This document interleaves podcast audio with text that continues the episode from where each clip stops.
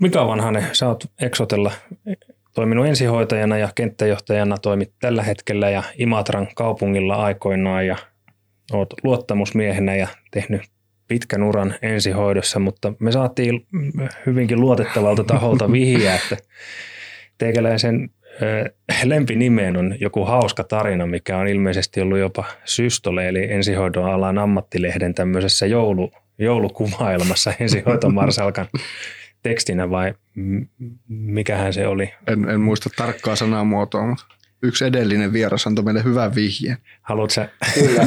arvaatko jo kenestä puhutaan? Antti Kosonen.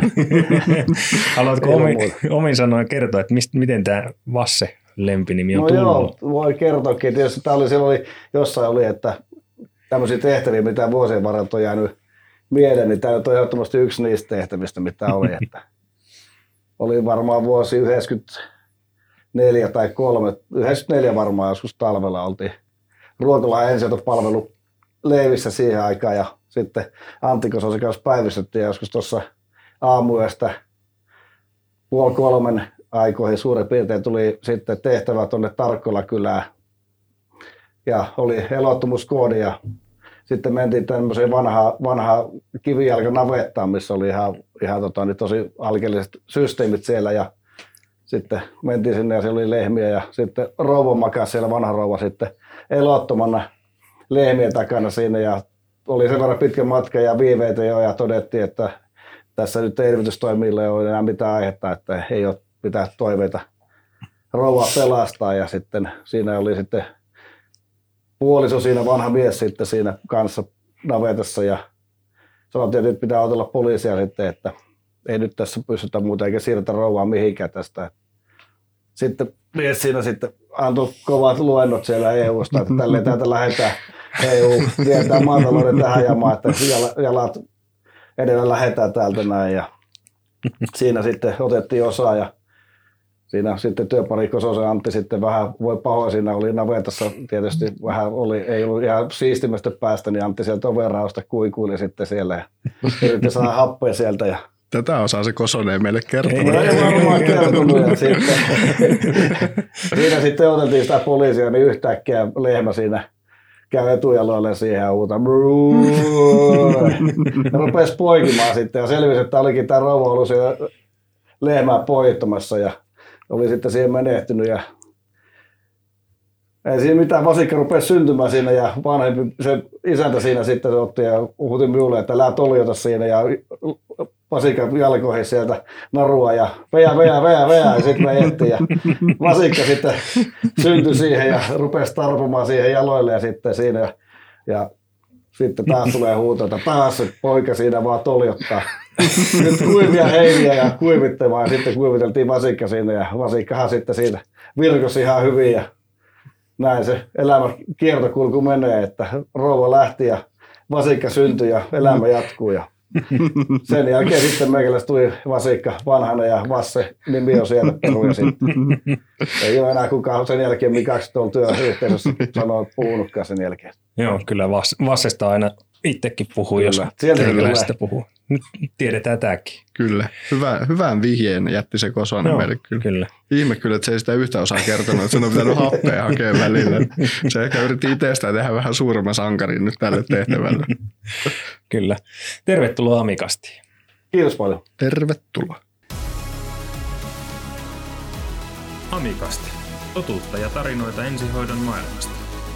Isäntinä Antti ja Mikko.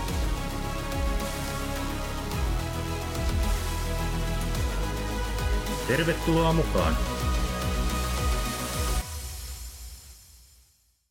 No niin, tervetuloa rakkaat kuuntelijat taas Amikasti pari. Viimeksi puhuttiin vähän, että pyrittäisiin kuukauden välein näitä jaksoja saamaan ulos, mutta eipä saatu. Ei saatu. Kovasti yritettiin, mutta on ollut pikkusen kaikenlaista muuta tässä välissä, mutta taas tullaan entistä ehompana. Nyt ei kyllä luvata mitään, mutta mm. Jos tämä on viimeinen jakso, niin toivotaan, että tämä on paras, mutta toivottavasti ei olisi viimeinen jakso. Ei, ei tämä varmasti viimeinen ole. Eli äänessä jälleen täällä Mikko ja Antti. Ja, ja vieraana Exote ensihoidon kenttäjohtaja ja luottamusmies ja mitä kaikkea muuta vielä. Mika Vanhanen. tervetuloa. Tervetuloa. Kiitos paljon. Mukavaa, että lähit mukaan näinkin lyhyellä varoitusajalla. Että tarvii vissiin yhden WhatsApp-viestin tähän sun houkutteluun. Hyvin, hyvä, että intoa löytyy. En ymmärtänyt mihin lähdin, niin tajunnut kieltäytyä. Mutta eikö kaikkea kannata kokeilla, Totta kai. paitsi ehkä tanhuumista? Niin. Sitäkin ollaan varmaan kokeiltu. Siis- Viisi markkaa saatu tanhu, tanhuamisesta joskus palkkaakin. No niin. Lukeeko CVs? Ei lue. Vielä. Ja jos sentään käynyt niin kuin Haapasalon Villille, että on joutunut Sotsissa rahattomana tanhuumaan, että pääsee takaisin kotiin. Ei ole. Tää oli 70-luvun ruokalajalla käytiin yksi hirveäjäisessä tanhuomassa. Okei. Okay. Mutta s- niin kuin tuossa äsken vähän puhuttiin, niin sinulla on ensihoitaja ja voidaan varmaan puhua sairaankuljettaja taustaa sen verran monen vuoden takaa on ne ensimmäiset. Mutta mikä ajoi sinut aikoinaan alalle ja milloin sinä olet aloittanut hoitohommat? No joo, siis varmaan pitkän VPK-tausta sieltä 80-luvun alkupuolelta, että aikoinaan 80-luvun alussa niin mentiin Ruokolahella, perustettiin tämmöinen poikaosasto siihen aikaan, eli nuoriso-osasto silloin, ja kun Mm. ei sit oli puhetta, että se perustaa ja sitten ei näkynytkään paloasema ketään, niin mentiin soittaa palopäällikön ovikelloa ja sanoi, että missä se on nyt, kun meidän piti tänään alkaa tämmöinen harrastus. Niin. Poikaosasto, niin sitten se aloitettiin sieltä ja oltiin sitä perustamassa silloin. Ja sitten tietysti se oli se sit vuosia, sitä tuli harrastettu siinä ja sitten Intin jälkeen sitten oli lukio käyty ja vähän oli mietitys, mitä sitä rupesi sitten tekemään, että oli jossain tehtaalla ollut töissä ja näin. Ja sitten se oli jotain 90, vuonna 90 varmaan syksyllä, niin oli tuossa ravintola Hirvesarvi ruokalahällä ja paaritiskillä ja Mm. siinä sitten saattoi olla ollut tuossa nenäeessä siinä ja sitten oli Anssi Natunen oli sitten ruokalahtelainen sairaankuljettaja siinä ja kysyi, että Miki, että mitä se meidän nyt elämällä ruveta tekemään oikein. Sitten ajattelin, että jos kaupallista alaa tai jotain teknistä, niin sitten Mm. sanoin, että ei kun lähde sairaankuljettajaksi tonne. että Se olisi hyvä homma varmaan, kun tuota VPK-taustaa. No perhana ja sitten katsoin vähän sitä systeemiä, sitten laitoin Mikkeliin tuonne terveydenhuoltoalaan tai terveydenhuollon oppilaitokseen sitten paperit ja lääki, lääkintävahtimestari sairaankuljettajakurssille ja Mm. pääsin Jukeisiin ja pääsin sitten sisään sinne ja ylioppilaspohjainen linja puolitoista vuotta tuli siinä raapastua sitten ja sieltä se lähti sitten. Mutta et herännyt baariillan jälkeen Natuse allekirjoittamaan työsopimus kainalossa. En- Mietit, en vielä siinä vaiheessa. Taas oli puolentoista vuoden päästä. Joo, sieltä se lähti. 92 valmistui sitten. Minkälaista se koulunkäynti oli silloin? Me kuultiin Kososen tarina siinä meidän Mm. tokassa jaksossa. Minkälaista se oli vähän aikaisemmin niin kuin alalle opiskelu, niin minkälaisia muistikuvia sulla jäi 90-luvun alusta? No joo, siis suurin sankareita sitä ei siellä paljon muita poikia ollut, kun me oltiin silloin lääkintämäksi kurssia. Että tota, aika paljon oli oppilaita ja kyllä sieltä tietysti aikamoisia sankareita oltiin siihen aikaan. Ja oli se tietysti ihan mukavaa aikaa ja se tietysti, että kaikki vähän salas piti, niin kuin, että jos tippaa laitettiin, tipaa laittoon harjoiteltiin, niin jonkun piti olla va- vahtimassa ovella, että kukaan muu ei saanut nähdä. Ja se oli salaa tiedettä ja salaa tehtiin kaikki juttuja ja tällaista näin. Että.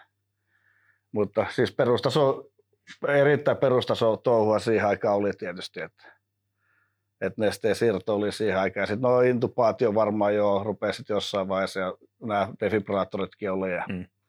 se, että, mutta hyvin, hyvin niin kuin, simppeli homma siihen aikaan tietenkin. Niin kuin Kosonen puhui siinä omassa pätkässä, että se oli hyvin käytännönläheistä silloin 80-luvulla. Joo, Joo, siis-. Oliko se sitä vielä 90-luvulla? Oli, oli tietenkin, että me oltiin paljon niin kuin sairaalassa, oltiin teho-osastollakin, oltiin siihen aikaan harjoittelemaan ja Joo. Joo. sitten leikkaussalissa ja päivystyksessä ja sitten ensihoidossa tietysti, että se oli niin kuin hyvin, hyvinkin suuntautunut siihen, niin kuin siihen, siihen aikaiseen siihen akuuttiin työhön, että monipuolinen.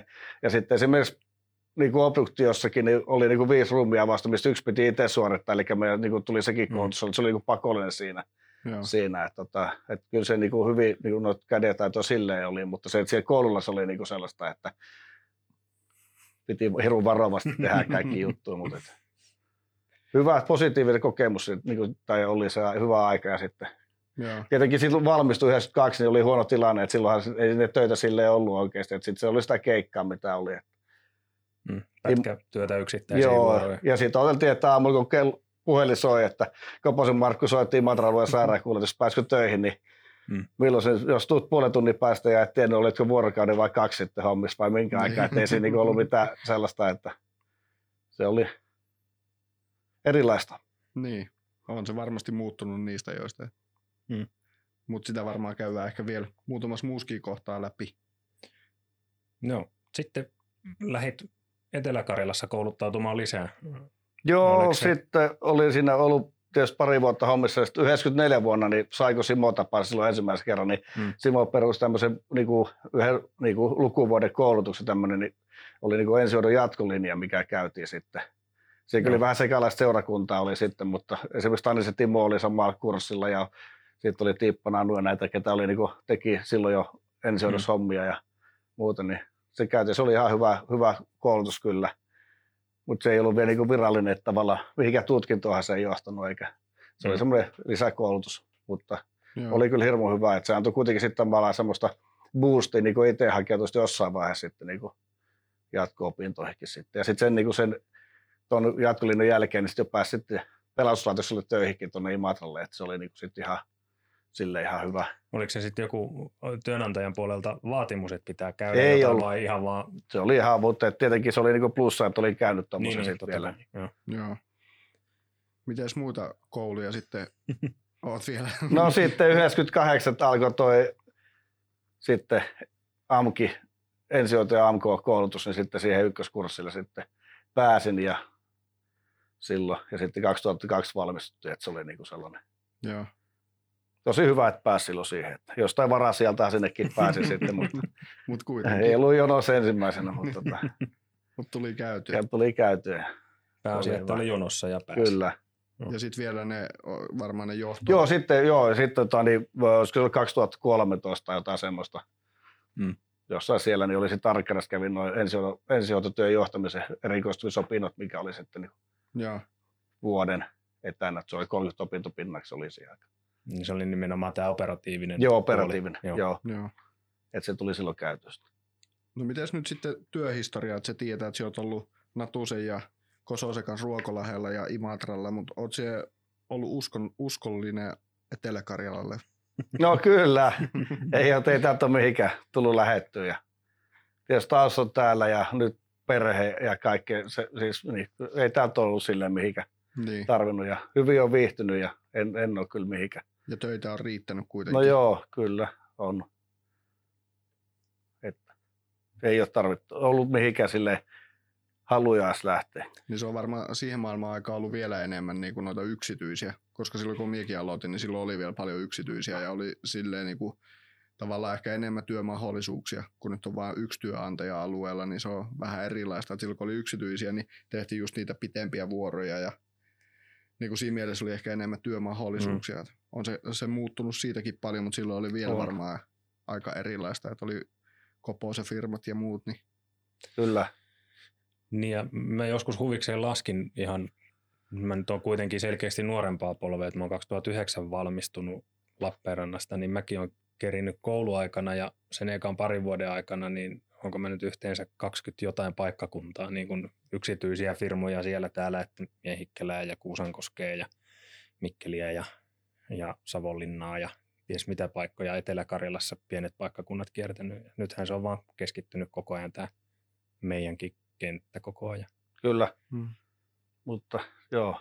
Siinä on hyvät ja huonot puolet. Hyvä tietysti, että on käynyt ja näkee, niin kuin, kyllä sitä niin kuin osaa sitä varmaan arvostakin sitten. Mm. niin sitä, kyllä että, omaansa vähän eri tavalla. niin, kyllä. Toisaalta sitten se on vaan, että on yksi työnantaja, että sit jos jostain vähän joutuu vaikka sivuraitelle tai jotain Niin. muuta, Mm. niin ei sulla ole sit mitään muuta, sitten on pakko vaihtaa niin kokonaan Mm. Maakunta. Koska, niin, koska Mm. välillä sattuu elämässä kaiken näköisiä. Niin. Niin. Voi olla, että sit yhtäkkiä se ootkin, niin kuin, ei sulla ole se yksi työnantaja sitten. Et se on, Mm.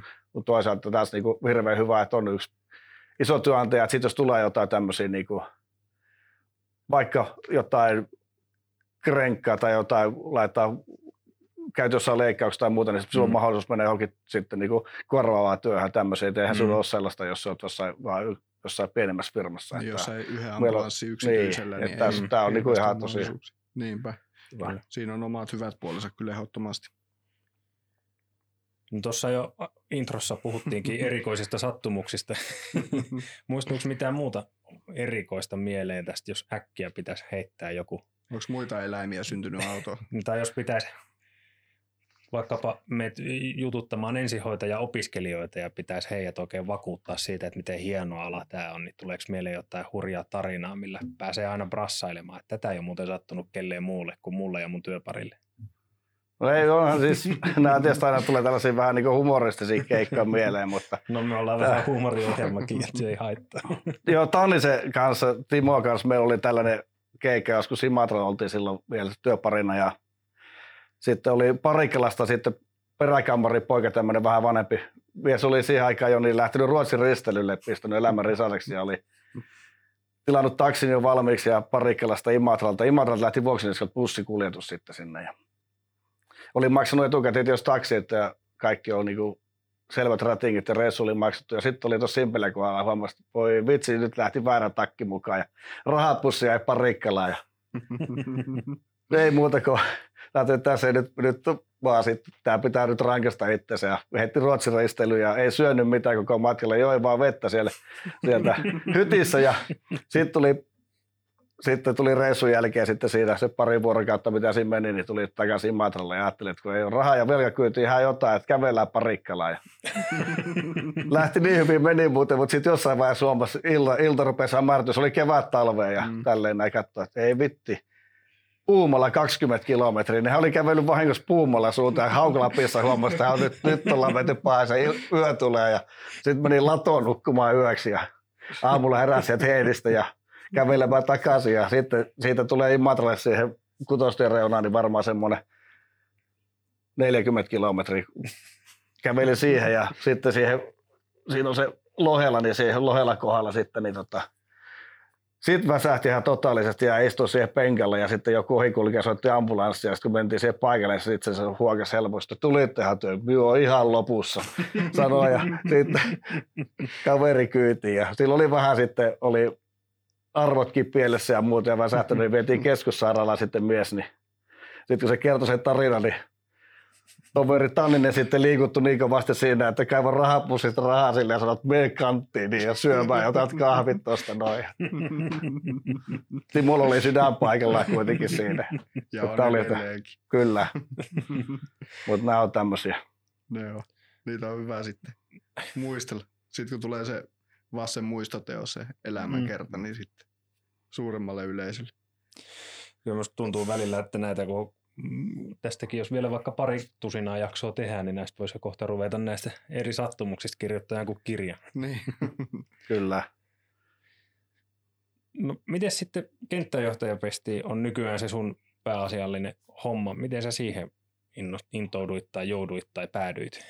No Imatra oli jo varmaan joskus vuosi, siis tuhannella, 90-luvun loppupuolella, niin oli silloin Pauli Mörn oli apulaispalopäällikkö, mikä rupesi sitä niin kuin aktiivista tämmöistä, niin kuin, että ensihoitoakin pitää saada samalla tavalla niin kuin tämä johtamis, niin kuin, niin kuin johtamisportaikko tai kunnon pelastuksellakin ja sinne silloin, että pitää olla niin kuin vuorossa sitten vastaava, hmm. eli lääkintäesimies siihen aikaan ja sitten hmm. jokaisessa vuorossa oli lääkintäesimies, ja me oli yksi, yksi niistä sitten yhdessä vuorossa oli ja sitä, sitä kautta tavallaan sitten se, että se Lauri Nelonen oli siellä Imatralla jo aika hyvissä ajoin silloin. Että. Joo. joo. Oliko se semmoinen pitkä tikku vedettiin ja sulle jäi lyhyt tikku? No varmaan joo. vai, vai miten siihen joo, sitten valittiin? Joo, ilmeisesti palo, näin. Palokunnan sählysääntö, että jos ottaa pallo kiinni kädellä, niin joutuu esimieskurssille. joo, varmaan. Näin se oli. Mutta sieltä sitä sitten niin kuin, niihin hommiin sitten. Ja sitten jossain vaiheessa, kun sitten jos näistä mentiin, meillä oli kaksi kenttäjohtoaluetta pitkään, oli Etelä-Karjalassa, oli Lappeenrannassa, Lappeenranta Lauri Nelonen ja Imatra Lauri Nelonen oli sitten, ja tuossa Anteni suorasi Jotsano se Antenin kohdalla oli sitten raja, missä oli. Näkymätön seinä. niin, joo, ja se, se silleen, mutta sitten, sitten tuli tota, niin, no nyt tulee kevät talvella varmaan seitsemän vuotta siihen, kun sitten mm. tuli tämä.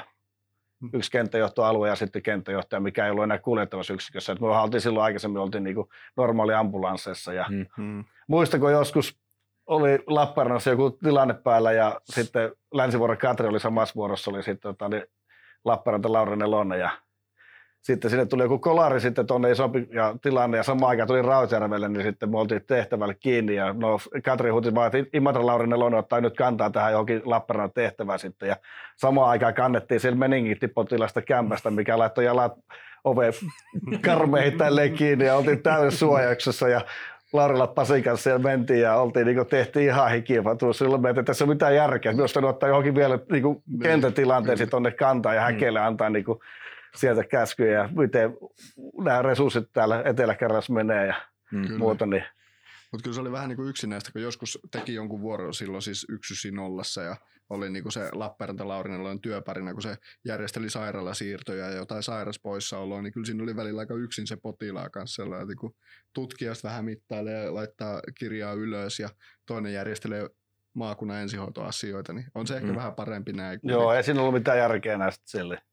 Oliko siihen aikaan semmoista muutakin kuin näkymätön raja siinä etelä- ja pohjoispää niin kuin nokittelu, että me täällä etelässä ja te siellä pohjoisessa tai päinvastoin. Joo, oli siinä varmaan jonkun verran sitä ja, ja sitten sehän oli tietenkin, jos otti johonkin, antoi vaikka Imatra-yksikölle keikan johonkin konnusuolle ja sitten jos Lappeenrannassa oli va, va, vapaana ja autoja, niin sitten kun se sanoi vaan häkeille, että siirretään se Lappeenrannan yksikölle, niin siitähän tuli hirmo konflikti sitten tietenkin se, että mennään näin. Että ei siis oli se, Muistatko että sitä meininkiä ajatusmallia olisi siirtynyt sit mukana, kun siirryttiin yhden kenttäjohtajan systeemi aikaa, että olisi jäänyt tämmöistä näkymätöntä rajaa, että me täällä pohjoisessa ja en tiedä, kyllä tietysti kulttuuri aika paljon, siinä oli, sille, oli jonkun verran semmoista vähän vastakkainasettua, oli semmoista niin kuin mm.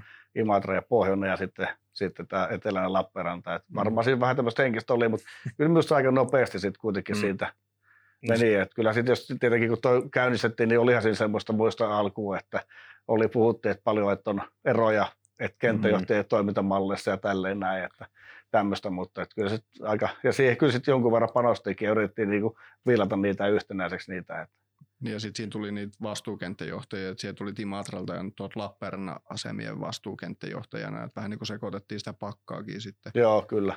Mm. siinä. Et on ollut sekä Lappeenrannassa aika monta vuotta töissä ja nyt Imatralla aika monta vuotta, niin kyllä siinä on, on semmoinen jonkunlainen kulttuuriero ehkä edelleenkin vielä.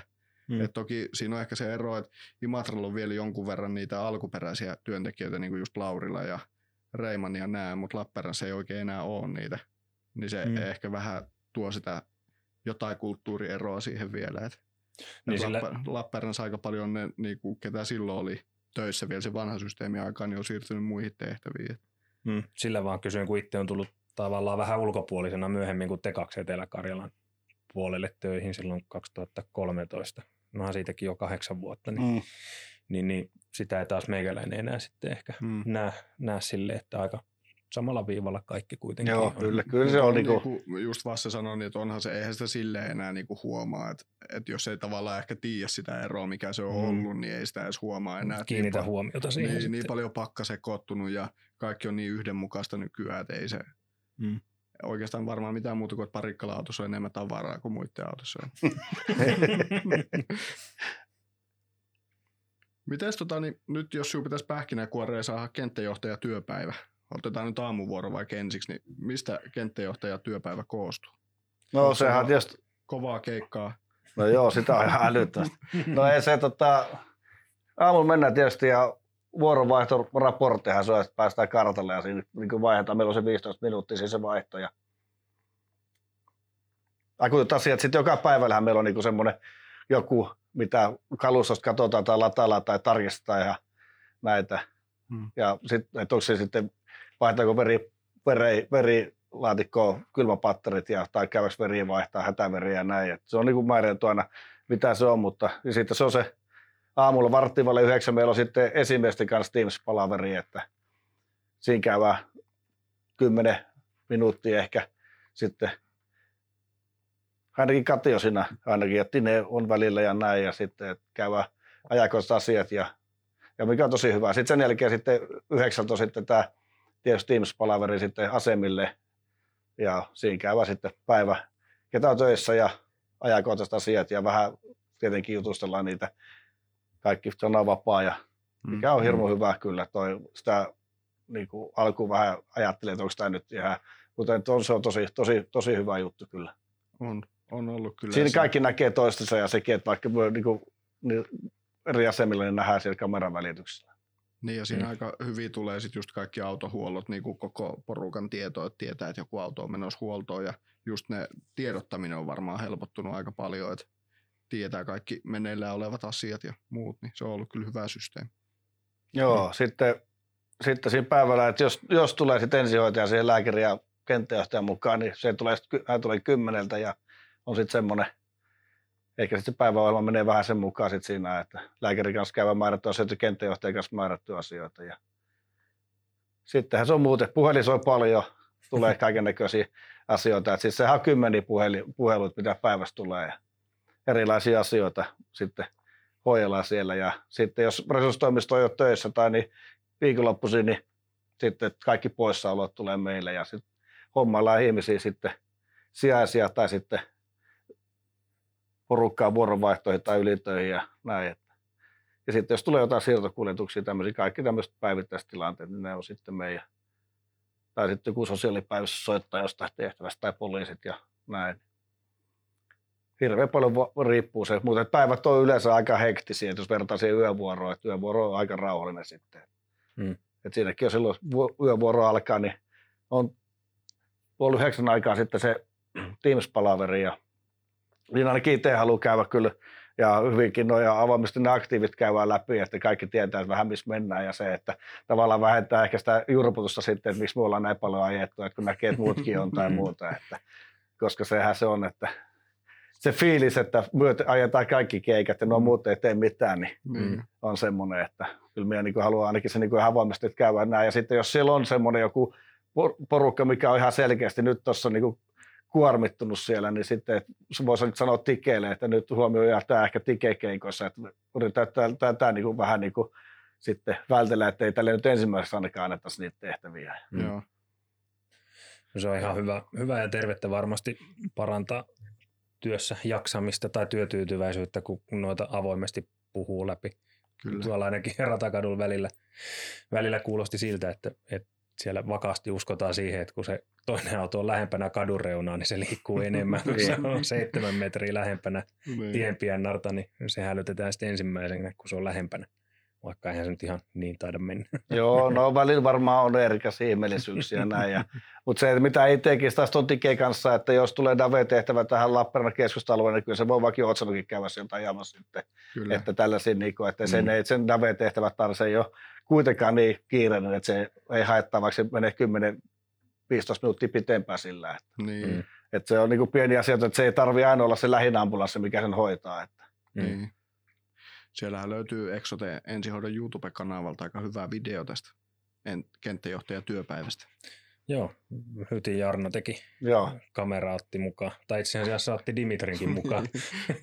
Siellä kamera, oli sekä kamera, kamera ja mies. Niin, kamera ja kuvaaja. Joo.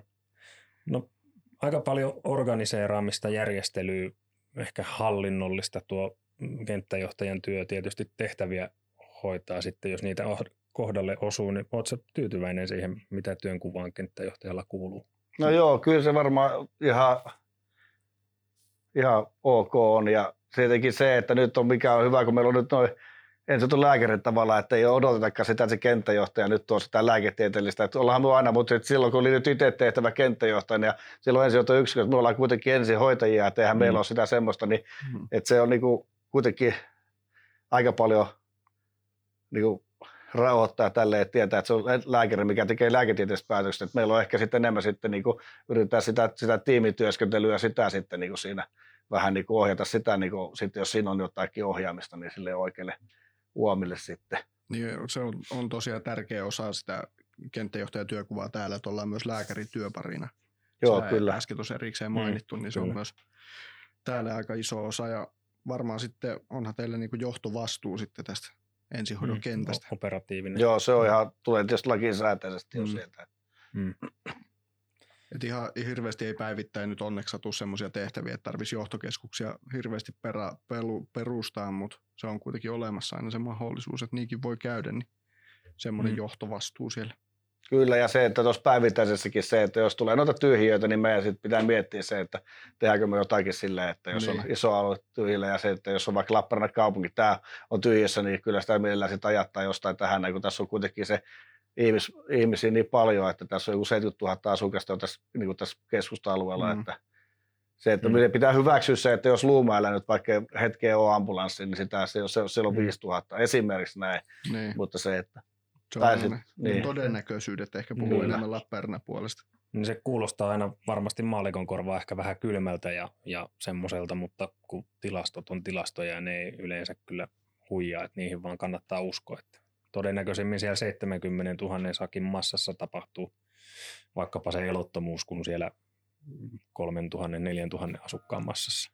Kyllä, ja tietysti kyllä se varmaan saattaa siellä monesti sieltä Luumäeltäkin, kun sitten valmiussiirto laittaa sen tehtävälle ne porukat ja pääsee Lappeenrantaan, niin siinä mm. vaiheessa sanoit kiitos palveluksesta, että voitte palata takaisin, niin kyllä se varmaan tyhmältä kuulostaa ja tuntuu, mutta kun sitä ei niin. tiedä, mitä siinä tapahtuu se puolen tunnin aikaa. Että, mm. Niinpä. Että se on vaan.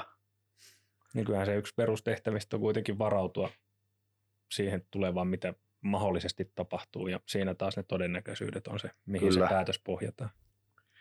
Tota, niin, miten tuo kenttäjohtajan työnkuva, jos se saisit muuttaa sitä jollain tavalla tai kehittää sitä, niin mihin suuntaan lähtisit sitä kehittämään? No joo, tietysti. No, lakisääteisesti ja nyt se, mihin suuntaan on, että me niin enemmän on se, että meillä on niin se vastuu siitä alueen ensihoito niin kuin yksiköiden käytöstä ja siitä tilannetietoisuus siitä alueen tilanteesta, niin se on se meidän ykkösprioriteetti, mutta kyllä myös se on ihan kiva, että käy tuolla keikollakin ja ollaan. Mutta se on niin kuin, pitää tietysti ymmärtää sekin, että jos mennään vaikka parikkalaan ja ajetaan lähemmäksi tunti sinne kohteeseen, niin eihän myös siinä aikana voi niin seurata tätä päivittäistilaa täällä, että sitten on niin kuin hyvä, että tuo Tike on meidän tukena sit siinä. Hmm. Et se, että jos sitten taas se vaihtoehto on se, että me oltaisiin ihan niin kuin monessa paikassa kenttäjohtajat on käytännössä toimistossa, että ei ne käy kentällä ollenkaan, en mielestäkään, että kyllä minä niin tykkään tästä, että me ollaan myös tuolla ensi tehtäviä. Me tavataan henkilöstöä, sitten siellä ollaan noissa tilanteissa, ollaan osa tiimiä, myös se on tosi tärkeä. Ja onhan sitä näkynyt tuolla niin sanotusti haalarihommissakin aina välillä. Niin, Sen kyllä. Että ihan ambulanssissakin. Joo, joo. Että jos on uupäivää meille ja sitten ei ole semmoista nyt mitä maailman tärkeintä juttuja, ja sitten tulee puutos, niin kyllä meidät sinne sitten komennetaan ja ollaan etenkin, on vapaaehtoisesti mennytkin useamman kerrankin sinne. Että, Joo. Ja tosi hyvä. Ei niin kuin ensin tehdä työtä vastaan mitään, mutta totta kai se pitää muistaa, että kun pitkään ollut pois, niin sitten sinne pitää mennä vähän hattu kourassa. Että et, ja olla, että ei siellä ainakaan tarvitse lähteä yhtään elvistelemään. Niin. Että, että kyllä se niin kuin pitää vaan olla hyvin nöyränä sit siellä. Mutta se on, kun kaikki tiimityöskentely perustuu siihen, että ollaan sama-arvoisia, mm. tota, niin tiimistä tehdään, niin se, mm. silloin me pärjätään siellä. En tiedä, miten iso sombrero mun pitää ostaa, kun palaan nyt virkamapalta kenttätyöhön, kun iso hatu laittaa tuolla. Aloitat vaan kynnyksellä sen nöyrä anteeksi. anteeksi, että olen olemassa. Muistelin, että jossain antiikin kulttuurissa oli semmoinen tapa, että aina kuninkaan luokse mentiin silleen, että joka askeleella kumarrettiin päälattia, niin me varmaan menen silleen ekaan vuoroon. Niin. no, miten tähän kenttäjohtajan toimenkuvaan, niin tuntuuko siltä, että välillä kaipaisi tukea johonkin asiaan? Onko siinä jotain semmoista kehitettävää, että tarvisi enemmän apua, tukea joko kentältä tai, tai sitten niin kuin johdon suunnasta? Niin kuin aina esimerkiksi kuulee välillä varjojohtamisesta. Onko, siitä, onko se sun mielestä kirosana se välillä? Ei se minulle ole kirosana. Hankala Et, asia. Ei se, joo, kyllä me ymmärrän mistä puhutaan ja mutta se, että jos meillä puhutaan nyt tiimityöskentelystä ja kaikki perustuu siihen, että jokaisen jos huomaa jonkun asian, mikä omasta mielestäni niin ehkä pitäisi hoitaa jollain tai toisella tavalla tai muuta, tai jos niin turvallisesti hoidettu jollain tavalla, niin sitä, se on jokaisen velvollisuus ehdottaa sitä, että kenttä on tietysti tekee sen päätöksen, että ottaako se sitten huomioon sen tai näin sen mm. omassa päätöksessä, miten, koska hänellä se vastuu on sitten siinä, mutta se, että jos vaikka itse olet jossain tehtävällä ja huomaat, että nyt tänne tulee jokin lähelle ja tarjoaa itse siihen, niin se on minusta väärin, mutta se, että jos sanot, että me voitaisiin tässä päästä, että tähän tuli lähelle joku tehtävä, että mm. voitaisiin irtautua tähän, niin myös se on ihan loistava ja näin se pitää toimikin. Tai kyllä se, niin sitä pitää, jos huomaa jonkun asian, että voitaisiin hoitaa jotenkin omasta mielestä paremmalla tavalla, niin mm. ehdottomasti pitää, pitää se tuo se vaihtoehto silloin tietoa. Miten sieltä ylempää päin sitten? Olisiko sieltä, tuntuuko sieltä, että saa hyvän tuen sille omalle tekemiselle ja toimenkuvalle? No kyllä minä uskon, että ihan saahan nyt. Että se, että me ollaan myös käyty tästä jossain vaiheessa aika monen vääntykin siitä, että tästä aika muutokseen liittyenkin se, että, hmm. että pitää niin kuin ymmärtää, että lakisääteinen tehtävä esimerkiksi ensihoitovalmiuden ylläpito on se, että meillä on yksiköitä tuolla asemalla niin valmiudessa status on vihreä tai keltainen, eli on kentällä vapaana tai asemalla vapaana, niin silloin meillä on ensin valmiutta. Mutta jos rattaat pitää olla koko ajan liikkeessä, että se on tavoitetila, että meillä on kaikki yksilöt koko ajan ajoissa, niin ei meillä ole silloin ensin valmiuttakaan. Mm. Et silloin kun äkillisesti tapahtuu jotain, niin ne yksiköt pystyy siihen vastaan, mitkä tota, niin on vapaana. Totta kai D-tehtävät, C-tehtävät voidaan hälyttää, mutta siinä menee aina mm. minuutteja joka tapauksessa. Että silloin joku kriittinen tehtävä, joku kriittisesti sairastunut tai onnettomuus kun tulee, niin, tota, niin silloin ne, mitkä on vapaana, ne pääsee saman tien niin kuin siihen, siihen tehtävään kiinni ja nopeasti. Mm. Tämä on just se, mistä palveluisi Janikin kanssa puhuttiin, tämä valmiuden myyminen mm. ja valmiuden perustelu ihmisille, niin se ei aina ole ihan helppoa, mutta mm. se on kuitenkin se meidän, meidän se perustehtäväkin monasti. Et se, että on meidän työaika sitten kolivuorotyön kahdeksan tunnin työvuorot tai 24, mm. niin, niin, se, että ei kuitenkaan kaikki autot ei voi olla koko ajan jos, koska niin. ei meillä ole silloin sitä ensin valmiutta. Mm. Se on totta. Siirrytään sitten seuraavaan siun rooliin, eli luottamusmies. Meillä luki alun perin pääluottamusmies, mutta se oli väärä termi. Luottamusmies vaan. Joo, luottamusmies. eli, eli luotettu mies. Mikä sai aikoinaan Vasse ajautumaan luottamusmieheksi tai näihin liitohommiin muuten? No joo, on ollut niin kuin tehyssä, niin Imatra oli aikoinaan ammattiosaston puheenjohtajakin, kun varapuheenjohtajana oli alun perin, ja sitten se ei pitänyt olla mitään, mutta sitten yhtäkkiä huomasinkin, että olikin puheenjohtajana. Sitä tuli hoidettua pari, muutama vuosi siinä, ja, mutta sitten se oli nyt se luottamusmies homma varmaan jossain vaiheessa oli, että ajateltiin, että kuka täältä voisi olla, ja sitten itse ajattelin, että olisi ihan mielenkiintoinen, ja on aina halunnut jotenkin olla aktiivinen työyhteisössä ja kaikissa tällaisissa näin yhteydessä muutenkin tuolla vapaa-ajallakin. Ja, et tota, sieltä kautta se on ollut. Sitten jotenkin tykkää ihmisten kanssa paljon niin kuin olla keskustella ja tälleen, että on niin kuin varmaan koen, että on kuitenkin aika helposti lähestyttävä siinä ja silleen, niin kuin, että, että sieltä sitten Imatalla sitä tuli jo siihen luottamusmiestyöhön sitten Joo. ruvettu ja sitten se, se, se, siellä se on vaan tullut nyt mukana jatkuvasti ja mm edelleen on ollut siinä. Eikä ole varmaan sitten ollut työkaverillakaan valittamista, kun on siinä saanut olla. No ei, että se tietenkin sitä aina jossain vaiheessa, että joku saattaa kyseenalaistaa, että voiko koko kenttäjohtaja ja luottamusmies, että esimies ja näin, mutta ei se niin kuin estä sitä, että kyllä sitä kuitenkin sitä niin kuin, voi sitä luottamusmies hommaa hoitaa. Kyllä. No pähkinäkuoressa, mitä luottamusmies ensihoidossa tekee? No ylipäätään luottamusmies tietysti niin kuin, niin kuin, niin kuin pitää huolta siitä, että työehtosopimusta noudatetaan ja paikallisia sopimuksia, mitä meillä on täällä useampia paikallissopimuksia, niin että niitä, niitä tota, niin noudattaa. Ja totta kai luottamusmies on sitten silleen niin kuin, niin kuin voi lähestyä kaikissa asioissa, mitä on. Ja sitten jos, jos se onkin vaikka työsuojeluasia, niin sitten tietysti neuvon, että ottakaa yhteyttä työsuojeluun. Ja sitten jonkun verran ihmistä jos kyselee sillä ja on semmoisia asioita, että eihän työntekijä aina ole oikeassa, että sitten pitää sanoa, että joo, että kyllä tässä on nyt ihan oikein on toimittu ja esimerkiksi on toiminut oikein ja näin, että se, että se, että monesti sitten tulee tämmöisiä asioita, että, mutta et, niin kuin vähentää varmaan kuitenkin tota kismaa tuolla noin ja tykkääkin siitä, että mieluummin otetaan niin kuin matala kynnyksellä aina kun joku asia askeruttaa, niin otetaan sitten kysytään. Ja varmaan niin on luottamusmiehet helpompi kysyä sitten taas, kun lähtee taas mm. esimiehiltä. Ja tietenkin itse kun olet tuolla vuorossa, niin varmaan mm. sitten siellä niin kuin näkeekin henkilöstöä ja muuta. Niin, et, mm. Tavallaan me näkisin, että se luottamusmies on tavallaan vähän niin kuin jossain joukkueessa joku kapteeni, mikä on. Eli se on niin kuin semmoinen mm. niin kuin linkki sen henkilöstö ja sitten niin kuin valmennuksen tai niin kuin työjohdon välissä. Että mm. Tämä on niin kuin minun ajatus siitä. No se varmaan kyllä aika hyvin kuvaa niin kuin sinun roolia meidän silmissä. Että silleen me ollaan sitä ehkä vähän ajateltu, mutta luottamusmies ei ole niin kuin lähtökohtaisesti esimiehen pahin vihollinen.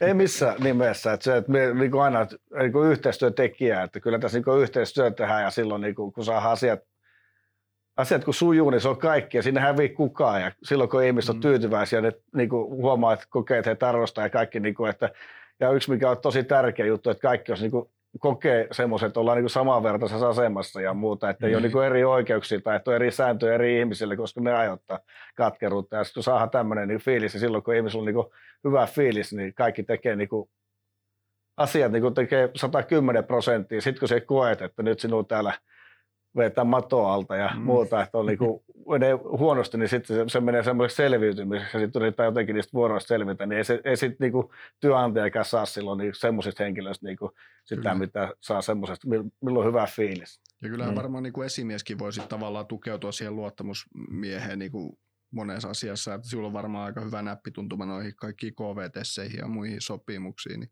on ja sitten muutenkin ja tosi hyvin. Me voi, niin kuin meillä, on, meillä on hyvä, niin kuin just Kati, mikä tässä niin kuin meidän niin kuin vakinoiset Timo, ne, meillä on ihan hyvä ja kyllä se niin kuin sieltä monesti huottaa niin kuin minunkin ja kyselee, että miten tämä on ja, se, ja niin kuin, tavallaan minut kyselee niitä fiiliksiä ja muuta ja tällaiset. Meillä on ihan tosi niin kuin, on hyvä, hyvä tota, niin, yhteistyö kyllä.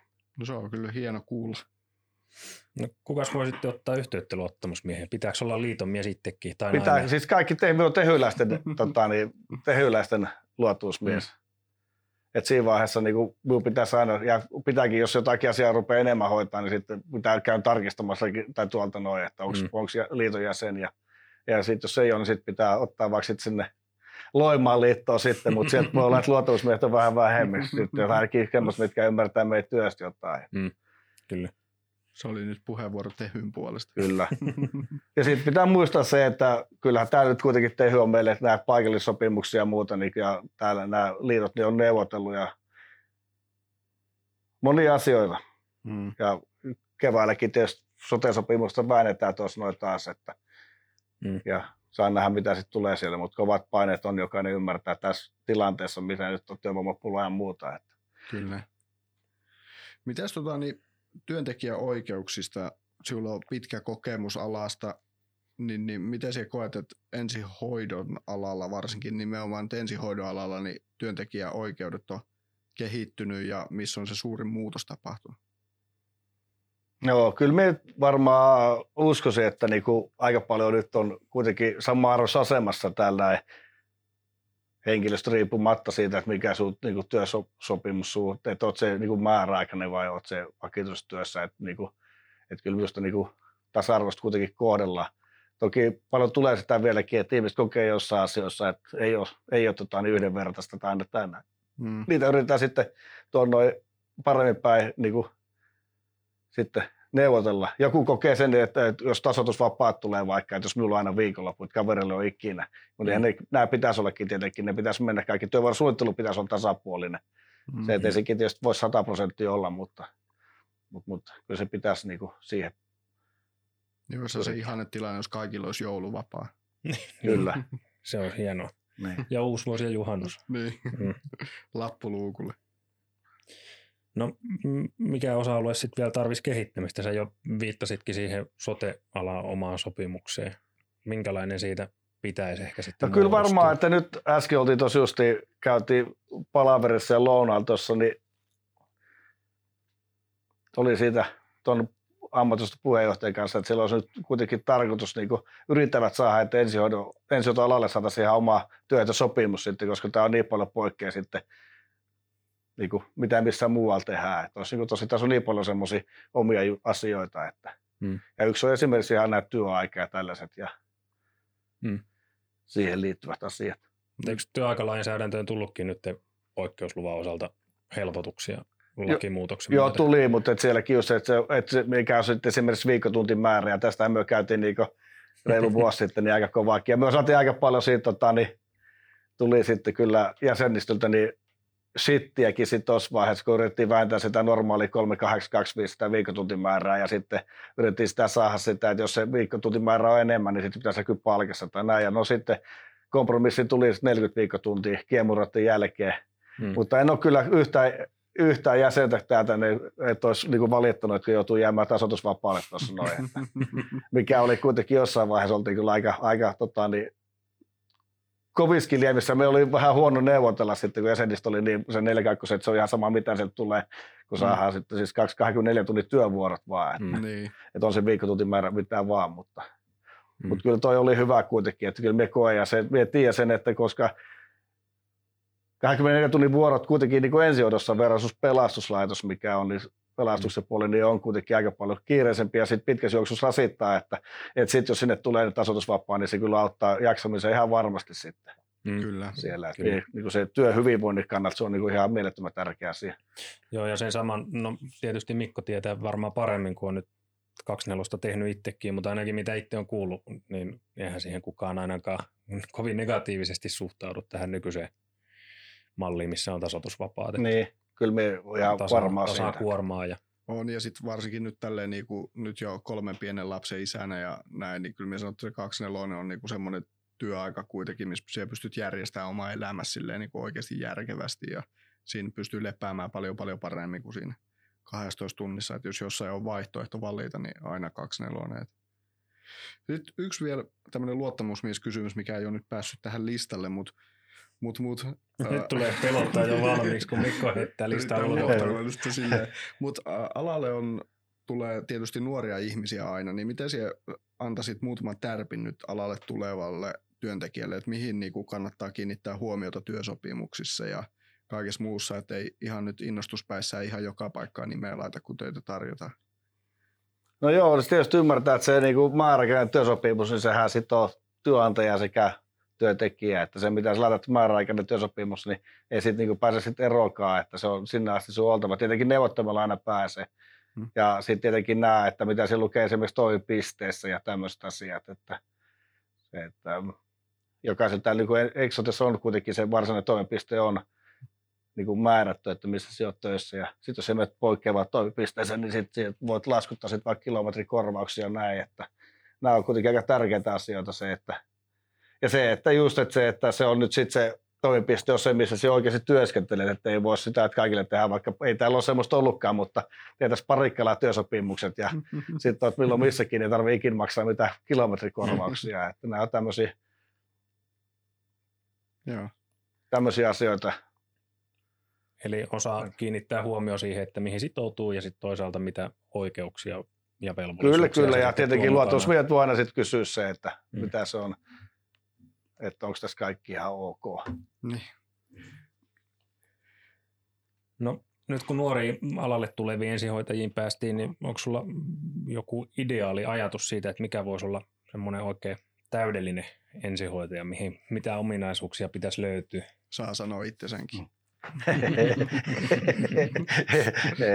Joo, ei, ei tarvi osata kaikkea ja olla mikä siis super henkilö. Et silloin kun on semmoinen ajatus, että yksin et pärjää, että tiimissä mennään, ja, niin silloin pärjää varmaan aika hyvinkin. Mutta jos se on itse semmoinen, että sulla on niin täydellinen, että sä osaat kaikki hommat, ja jos toinen tulee neuvomaan, niin se sutut heti tai muuta, tai koet sen niin sellaisena asiana, niin silloin, silloin ollaan varmasti törmäyskurssilla, että, tota, että se, että kukaan ei tästä, se on hyvä pari, ei pysty kantaa yksinään, niin sieltä tässä hommista niin Mm.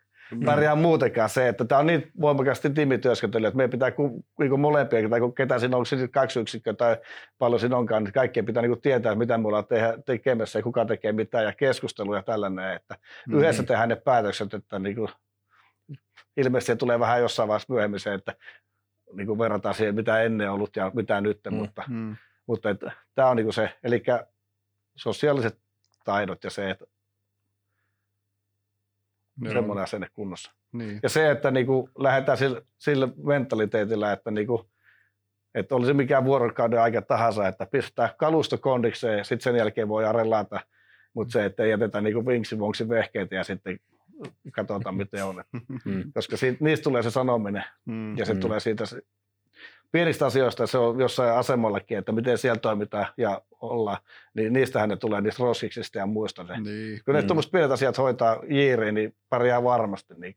Ja on mm. se itselläkin luottavaisempi olla, kun sen auton täydentää kerralla kunnolla ja laittaa vehkeet kuntoon. Sitten kun se seuraava kerran kongi kumahtaa, niin turvallisemmin mm. mieli lähtee, kun tietää, että kaikki on... Kyllä, kun siihen ei mene pitkä. Niin. Se voi tuntua pitkältä, mutta siihen ei mene pitkä. Mm. Mm, päteekö nämä samat ihanteet myös sinne kenttäjohtajavinkkelistä? Et tiimityötaidot, mm, semmoinen vastuullisuus omasta tekemisestä ehkä.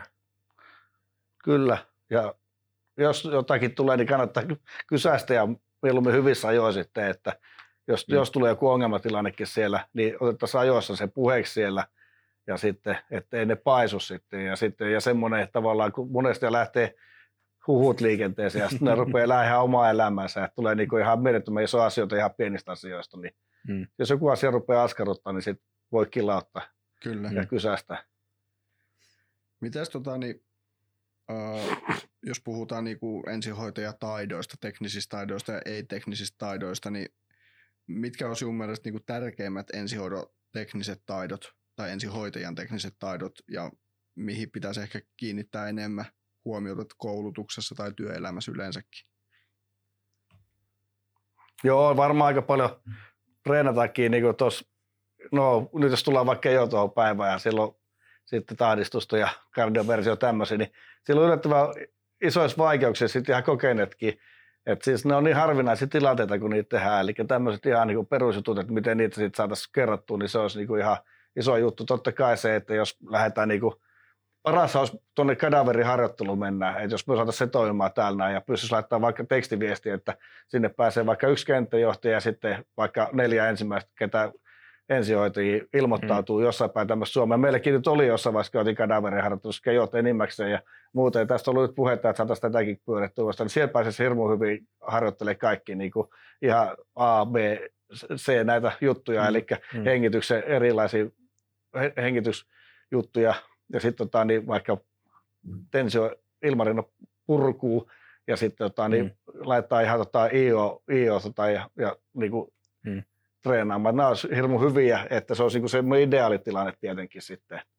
Hmm. Mutta se, että sehän se te, tämmöiset tekniset taidot, niin potilaan lämpimänä pitäminen tänä päivänä, mikä hmm. on meillä, niin hmm. ei ole mikään hirveän iso temppu, mutta siis ihan mielettömän tärkeä. Hmm. Et ei ne ole sen monimutkaisempia, mutta se on hassu huomata, että nämä samat asiat pyörii tuolla koululla keskustelussa, että mitkä on niitä haluttaisiin tietysti reenata näitä just vaikka tahdistamista tai kardioversio.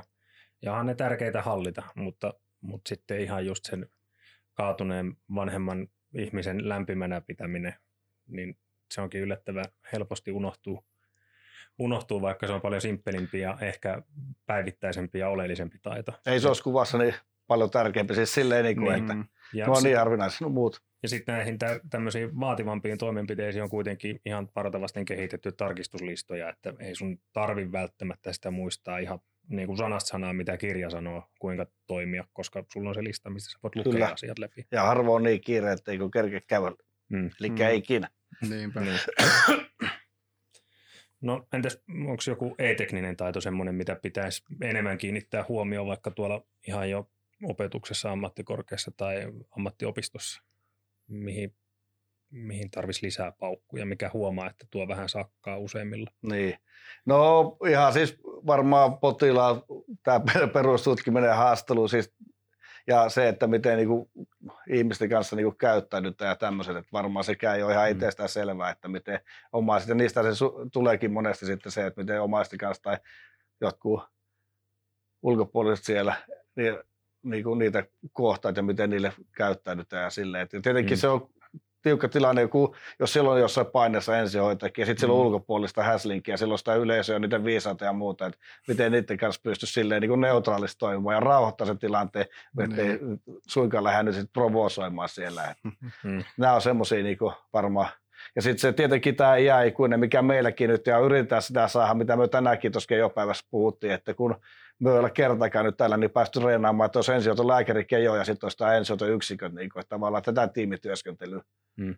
Ja mikä on niin hirveän tärkeä, että kaikki hmm. tietää oikeasti mitä. Nyt ensi vuonna meillä on ajatus se, että sinne tulisi, kun tänä vuonna on ollut niin ensihoito, tullut, ensihoito on tullut yksi kerrallaan sinne kuudeksi tunnissa jo päivää, niin nyt tultaisikin sitten, että joko kaksi tai neljäkin, eli jopa mm. neljä, eli voitaisiin sitten vetää siinä pienmuotoisen simuutus Leppolas, vaikka meillä ei hienompi tiloja ole, mutta siinäkin pystyy. Silloin sen sijaan lääkäri ei ole vaikka uupäivältä, mikä vetää sitten olisi toinen kenttäjohtaja, ja silloin me mm. voitaisiin tällä tiimillä niin harjoitella ihan tuommoisia keissejä, niin se olisi niin kuin ihan hirveän hyvä, tämmöistä pit group-mallia niin tavallaan saataisiin vielä siihenkin, että koska mm. meillä on nyt kuitenkin vähän on monta ensihoitolääkäriä, monta kenttäjohtajaa ja muuta, ja sitten niin kuin vaikka me ollaan niin kuin aikaisemminkin ollaan jo paljon ennen korona-aikaa, niin tätä tiimityöskentelyä harjoiteltiin, ja sitten oli aika selkeät mallitkin, mutta tavallaan mm. nyt niin saataisiin ihan tämä koko, koko tota, niin, niin. orkesteri mukaan sitten siihen. Se kyllä mm. kuulostaa mm. siltä, että se kuulostaa mielenkiintoiselta ja tärkeältä. Mm. Taas kysellään nuorisolaisille tärppejä. Mä just mainostin, kun lähdin luennolta että, tai simulaatiosta, että mennään äänittää amikasti. Hmm. Siellä oli muutamalla peukalla jo pystyssä. Hyvä, hyvä, lisää juttuja. Eikö me vähän puhuttu, että se on niinku tavallaan tämän jakso teemana, että Vasse luotettu mies, ehkä mm. Exote ensihoidon kuuluisin mies. Mutta tota, niin kolme semmoista napakkaa tärppiä nyt sille ensi kesänä, ekaa kesää tulevalle kesäsijaiselle tai kesätyöntekijälle. Mitkä olisi kolme tärkeintä asiaa, mitkä pitäisi muistaa, kun tulee ensihoitoa töihin? No joo, se, että tulee nöyrin mieli siihen tiimin jäseniksi ja ymmärtää sen, että me tehdään tiimissä tätä hommaa. Ja, ja se, että jos joku, joku asiasta jostain sanoo ja jotain opastaa, niin että ei missään nimessä pidä nyt ensimmäisenä lähteä loukkaantumaan ja kokea sen, niin kuin, että on joku arvovalta juttu, että nyt tuosta joku sanoo vaan, että ottaa sen niin kuin mieluumminkin silleen niin positiivisesti, vaikka se, se, se, helposti koetaan silleen, että siitä tulee, niin kuin, se on hirveän nöyryttävä tai muuta, mutta ei se ei pidä missään nimessä sille ajatella. Ja se, että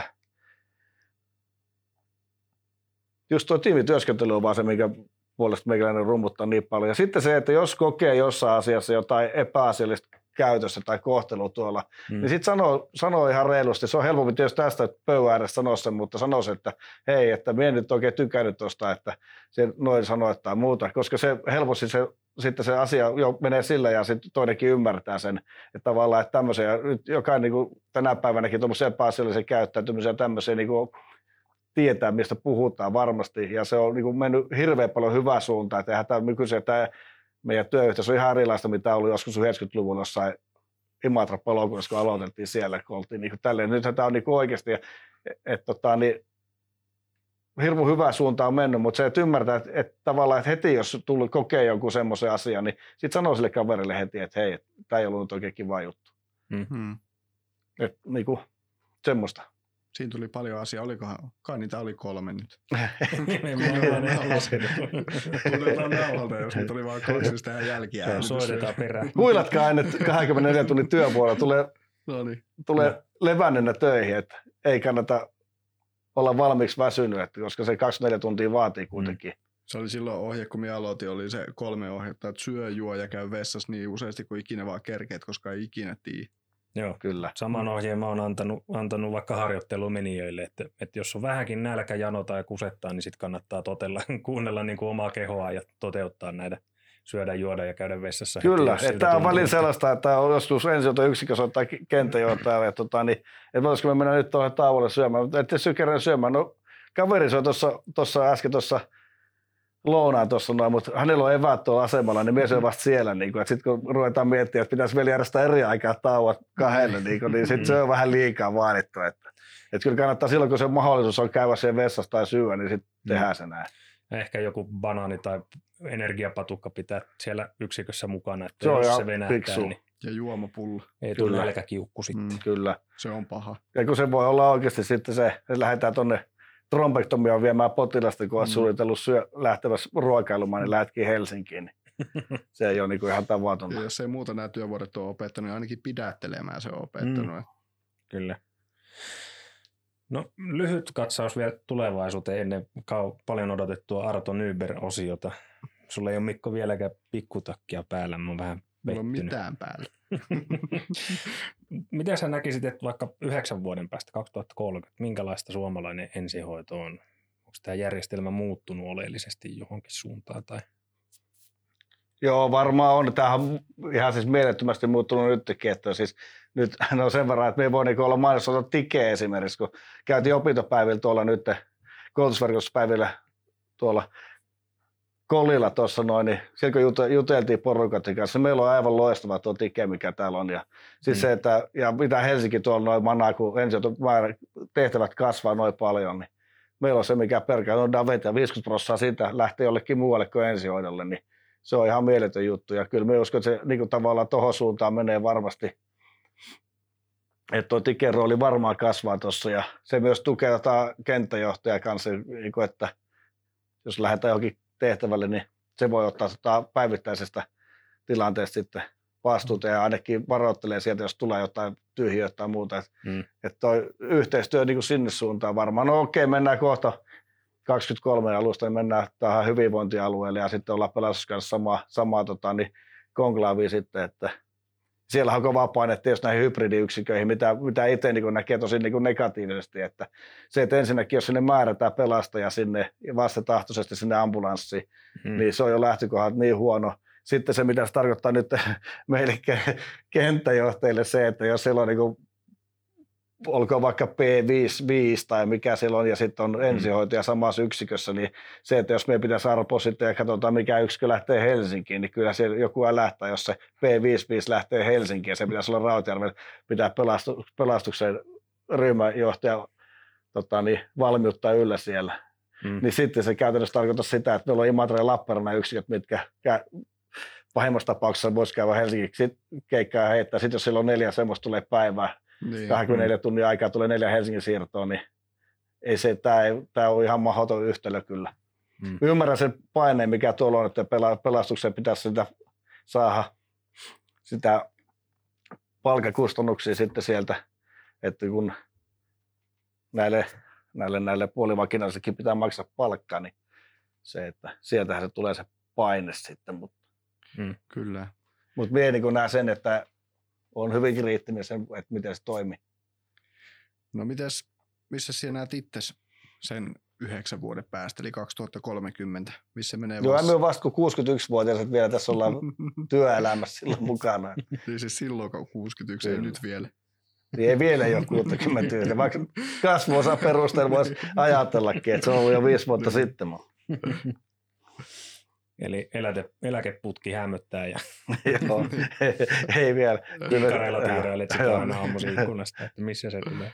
Niin. Joo, kyllä. Myös toivon mukaan terveyttä riittää ja vielä nykyisessä tehtävässä. Kyllä. Mä luulen, että me ollaan kaikki meidän firman tekijät sitä mieltä, että kaikki toivoo samaa, että riittää terveyttä niin. teikäläisellä. Kiitos, kiitos. no, no Pitäisikö meidänkin Mikko kehittää tähän joku jingle, että ennen Arto Nyberosio varastaa vaikka se tunnari? Niin se tunnari musiikki. Lyhyt pätkä, niin. että saisit itse niin. tunnelmaa paremmin. Meillä on vakaa usko, että Vasse ainakin katsoo sunnuntaisi Arto Nyberi. Kyllä. Yes, vihdoinkin se löytyi. ei kukaan muu kato. Kymmenes jakso vissiin, kukaan ei ole vielä kuullut Arto Kyllä Anttikin oikeasti katsoo, että se vaan kehtaa myöntää sitä. Mutta siitä tuttu osuus, eli sana-assosiaatio-osuus. Tässä on nyt viisi sanaa ja mahdollisimman lyhyesti ja mielellään yhdellä sanalla vastaus. Ja nopeasti. Ja niin, nopeasti. Antti aina rupeaa... Eikä saa perustella niin. Antti rupeaa tässä mussuttaa, kun sitten tehtiin tämä sama ja sitten rupesi perustelemaan, niin koko idea hävisi ihan täysin sitten. Mutta ensimmäinen sana, mikä sinulta motivoi? Työkaverit. Mikä turhauttaa? Tuleeko sama vastaus? Älä nyt johdattele. Öö, valittaminen. Miten Vasse rentoutuu? Etesars. Mitä mieltä olet menneisyydestä? Mahtava. Entäs tulevaisuus? Vielä jaksaa. Se meni oikein hyvin. Siinä oli malli esimerkki nyt. Kannattaisi katsoa siukin Antti vähän Arto Nybergia. Niin Ehkä tarvitsisi... me otetaan sitten joku uusi, uusi veto niin. meikäläiselle. Oikeasti ja tässä pitäisi vielä olla silleen, että Vasse olisi tuonut meidän yhden biisin tänne näin. Ja sitten me kysyisin sen moton ja sitten me kuunneltaisiin se biisi ja fiilisteltäisiin sitten. Täytyy meistä varmaan tehdä jälki, jälkijäljitys kuitenkin. Ja biisi olisi ollut tietenkin se, se ole mikään. No niin. Mikä se olisi ollut sun motto? Se ei nyt tule. ei tule. no otetaan se sitä jälkiäänityksenä sellainen vähän erilaisella kaijulla oleva ääni, että se kuuluu hyvin läpi sitten. No.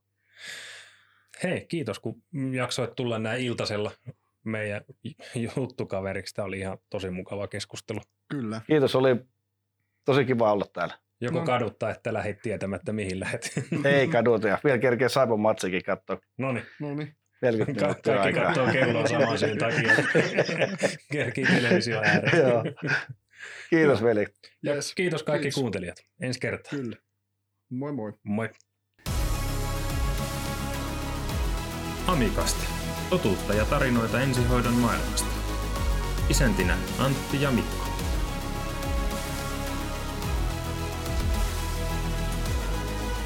Tervetuloa mukaan